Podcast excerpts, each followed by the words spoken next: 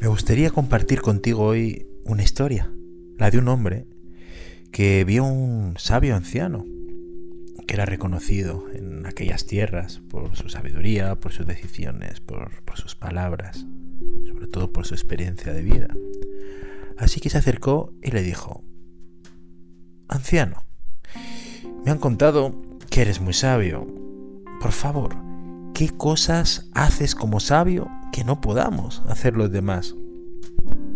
El anciano tomó unos segundos de pausa, le miró y con una sonrisa dibujada en sus labios le contestó, bueno, cuando como, simplemente como.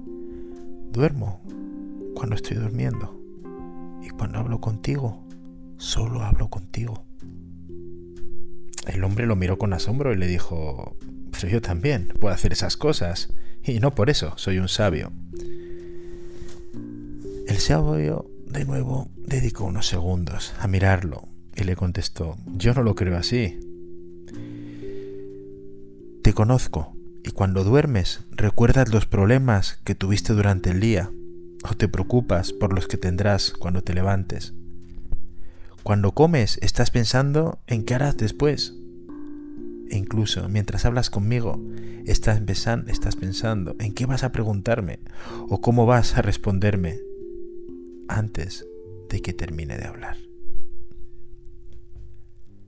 Hoy simplemente quiero hacerte un pequeño alegato a vivir el presente.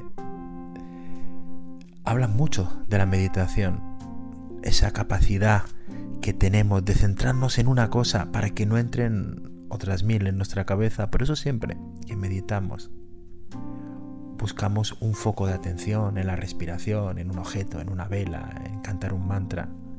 Da igual, todo, todo eso es simple y llanamente un entrenamiento para vivir el aquí y el ahora.